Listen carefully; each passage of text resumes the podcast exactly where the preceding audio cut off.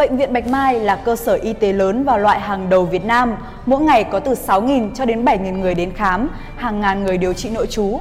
Là bệnh viện đa khoa hạng đặc biệt và nổi bật về chất lượng điều trị ở nhiều chuyên khoa như cấp cứu, chống độc, phục hồi chức năng, tim mạch, ung thư, nhi khoa. Trong thời gian qua, thông tin hơn 200 cán bộ, công nhân viên bệnh viện Bạch Mai nghỉ việc đã gây xôn xao dư luận. Thông tin cụ thể về sự việc này như thế nào? Hãy cùng chúng tôi tìm hiểu trong bản tin ngay sau đây.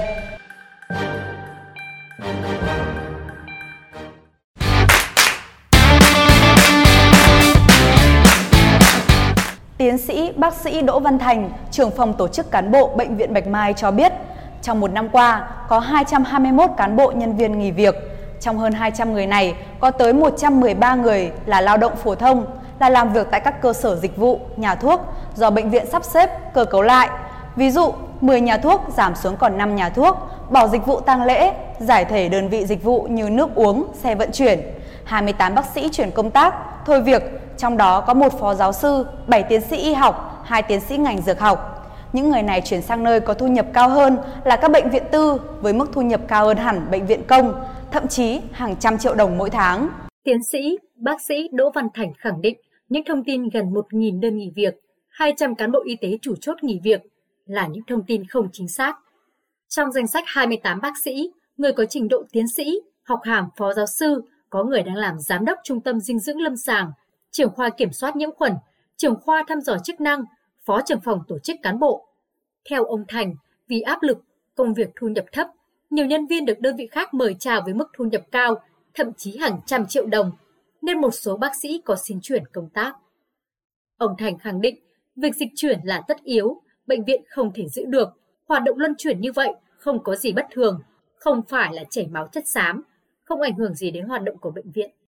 Lãnh đạo bệnh viện Bạch Mai cho rằng có bốn lý do chính khiến nhân viên thôi việc là việc tinh giản một số bộ phận, thu nhập giảm vì dịch Covid-19, tâm lý căng thẳng sau các vụ lãnh đạo bệnh viện lầm vào vòng lao lý và áp lực đổi mới bệnh viện. Trong khi đó, nhiều cá nhân, bác sĩ chia sẻ họ quyết định nghỉ việc không phải do thu nhập giảm mà do mô hình quản lý có nhiều thay đổi không hợp lý. Theo một số bác sĩ, với mô hình quản lý mới, lãnh đạo bệnh viện Bạch Mai yêu cầu từng phòng khoa phải báo cáo kiểm điểm, đánh giá nhận xét, chấm điểm thi đua từng cá nhân. Theo họ, bệnh viện học theo mô hình tư nhân, quản lý nhân sự tư nhân là tốt, là đổi mới, nhưng việc đãi ngộ với anh em lại không hợp lý. Một số bác sĩ cho rằng, với cách quản trị như hiện nay, sẽ còn nhiều nhân lực chất lượng cao rời bỏ bệnh viện Bạch Mai và rời bỏ môi trường làm việc mà họ từng muốn công hiến trọn đời. Một lãnh đạo khoa có 30 năm công tác tại bệnh viện đã xin thôi việc tháng 11 năm 2020 khẳng định Bệnh viện Bạch Mai không thể là doanh nghiệp, càng không thể là doanh nghiệp tư nhân. Bác sĩ cần môi trường làm việc tốt, cần công hiến và phát triển nghề. Với tôi, còn 5-7 năm công tác mới đến tuổi nghỉ, nhưng tôi vẫn quyết định dừng lại. Còn với những bác sĩ trẻ, tôi nghĩ rằng nếu có môi trường phù hợp, họ sẽ quay về với Bệnh viện Bạch Mai. Tôi thấy tiếc, vì thương hiệu Bệnh viện Bạch Mai lại để xảy ra những việc như thời gian qua. Thay đổi là tốt, nhưng thay đổi phải theo tập thể và phù hợp. Về vấn đề này, ông Đỗ Văn Thành, trưởng phòng tổ chức cán bộ, Bệnh viện Bạch Mai, cho rằng những nhận xét về việc bệnh viện có nhiều điểm bất hợp lý trong mô hình quản trị là không có cơ sở. Theo ông Thành, việc thay đổi nếp nghĩ, nếp làm hàng chục năm không dễ dàng. Thay đổi theo hướng chặt chẽ hơn rất khó khăn, nhất là khi tâm lý mọi người luôn muốn hướng tới những điều dễ dàng, thuận lợi. Ông Thành cũng cho biết, giám đốc bệnh viện có đưa ra một số quy định chặt chẽ hơn về giao tiếp, ứng xử, lề lối làm việc. Có những quy định trước đây không đưa thành chế tài, nhưng giờ nếu nhân viên có lỗi giao tiếp, ứng xử khiến bệnh nhân, người nhà bức xúc, có đơn thư sẽ bị đưa ra hội đồng bệnh viện kỷ luật.